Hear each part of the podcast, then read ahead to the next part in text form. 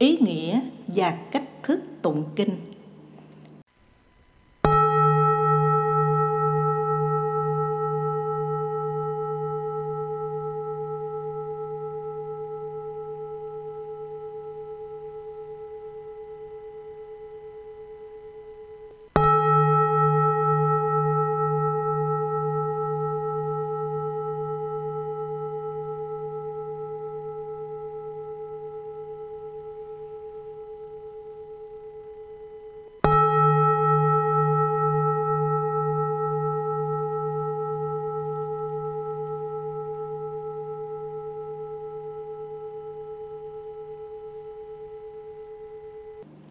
Một ý nghĩa tụng kinh.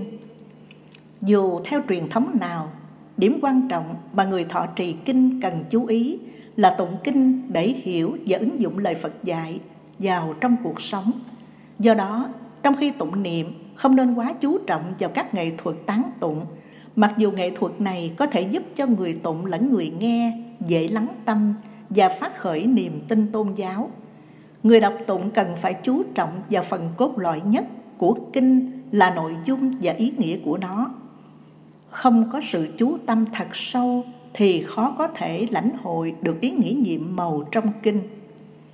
Người đọc tụng phải giữ ba nghiệp thanh tịnh, chú tâm hoàn toàn vào nghĩa lý của kinh, tư duy và liên tưởng về nghĩa lý đó để hiểu rõ lời dạy của đức phật, biết cách ứng dụng và hành trì bậc cổ đức thường dạy tụng kinh giả minh Phật chi lý là nhằm vào ý này vậy. Chính sự ứng dụng lời kinh vào cuộc sống mới thật sự đem lại phước báo an lạc và giải thoát cho chúng ta. Do đó, ta không nên chỉ tụng niệm bằng miệng mà còn phải tụng niệm bằng tâm. Nói cách khác, miệng tụng tâm hành mới chính là tụng kinh đúng nghĩa. 2. Cách đánh mỏ và điểm chuông Cách thức tụng kinh trong Phật giáo rất đa dạng và khác nhau tùy theo từng truyền thống. Trong Phật giáo Bắc Tông, tụng kinh đã trở thành một nghi lễ hẳn hoi với sự hỗ trợ của các pháp cụ và nhạc cụ như chuông, mỏ trống, kiển, khánh, tan, đẩu, vân dân Sự tụng kinh ở nhiều nơi đã trở thành một khóa lễ nhạc có âm điệu trầm bổng, du dương, gây nhiều cảm hứng tốt ở người nghe. Phần nghi thức dẫn nhập và nghi thức sám nguyện hồi hướng được tụng giống như các khóa lễ xưa nay, tùy theo từng truyền thống. Riêng phần chánh kinh để người đọc tụng và người nghe dễ hiểu và được lợi ích, người đọc nên ngừng một hoặc hai nhịp không tụng sau mỗi chấm câu hoặc sang hàng hay hết một đoạn, trong khi mỏ vẫn được gõ đều đặn. Ký hiệu được sử dụng ký hiệu O, chỉ cho đánh chuông. Ký hiệu C, chỉ cho nhấp chuông. Nhấp dùi chuông vào dành chuông để báo hiệu rằng sẽ có một tiếng chuông được vọng lên. Ký hiệu M, chỉ cho gõ mỏ. Cách vào chuông mỏ. C, O O O, M M M M. M M M A M A M A M M M M C. Đánh mỏ và điểm chuông. Ngoài mục đích tạo trường canh và nhạc điệu cho các khóa lễ, mỏ và chuông còn có tác dụng thức tỉnh người đọc. Để các tác dụng này được phát huy triệt để mỏ phải được đánh đều đặn, nhịp nhàng, chậm rãi. Không được đánh quá mạnh hay quá nhẹ. Để tránh trường hợp tiếng lớn, tiếng nhỏ, làm mất trang nghiêm và khó đọc tụng cho đều. Chuông được điểm ngân nga sau các đoạn hay câu có ký hiệu o. Đối với phần nghi thức dẫn nhập và hồi hướng.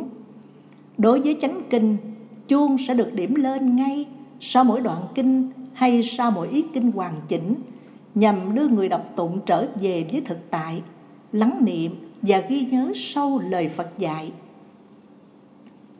Phối hợp chuông, mỏ, khánh và lời tụng. Sau tiếng nhấp chuông của vị Duy Na, vị chủ lễ bắt đầu sướng tụng. Chủ lễ sướng hết chữ thứ hai thì đại chúng mới bắt đầu hòa theo và cùng tụng. Chữ đầu và chữ thứ ba của đoạn do chủ lễ khởi sướng thì không có nhịp mỏ. Nhịp mõ được gõ vào nhịp chữ thứ hai và thứ tư. Nghĩa là tiếng mõ thứ nhất sẽ đi với chữ tiếng kinh thứ hai. Tiếng mõ thứ hai sẽ đi với chữ tiếng kinh thứ tư. Sau đó, cứ mỗi chữ thì có một nhịp mõ cho đến hết một bài kinh. Riêng chữ tiếng kinh áp chót thì gõ hai nhịp mõ liền nhau và chữ tiếng kinh cuối cùng thì một tiếng mõ dứt. Cứ như vậy, chúng ta tụng hết thời kinh.